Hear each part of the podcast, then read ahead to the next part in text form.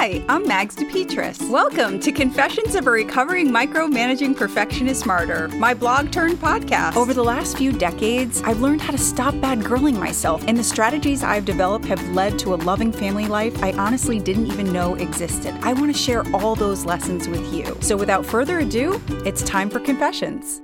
Answer to my prayers What Corona is here to teach me.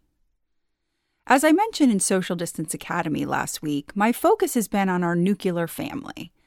And because I'm a faith spin doctor, I'm very open to the lessons this togetherness has come to teach me. After listening and observing over the past several days, I know at least one thing I'm being called to do. I feel very strongly that if I allow myself to get caught up in all the despair and fear, I'll have missed an inconceivable opportunity. I don't believe the world is calling me to be scared. I believe the world is calling me to heal. Heal myself, heal my relationships, heal our family.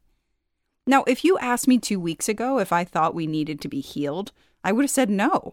Yet, on the other hand, I can't even count the amount of times I have prayed that it would all just stop. The planning, producing, performing, preparing, providing, and perfecting. This, in many ways, was my unimaginable dream. So please know, universe, I am listening closely and I know how this works. The more overwhelming things seem, the more remarkable the outcome. Bring it on.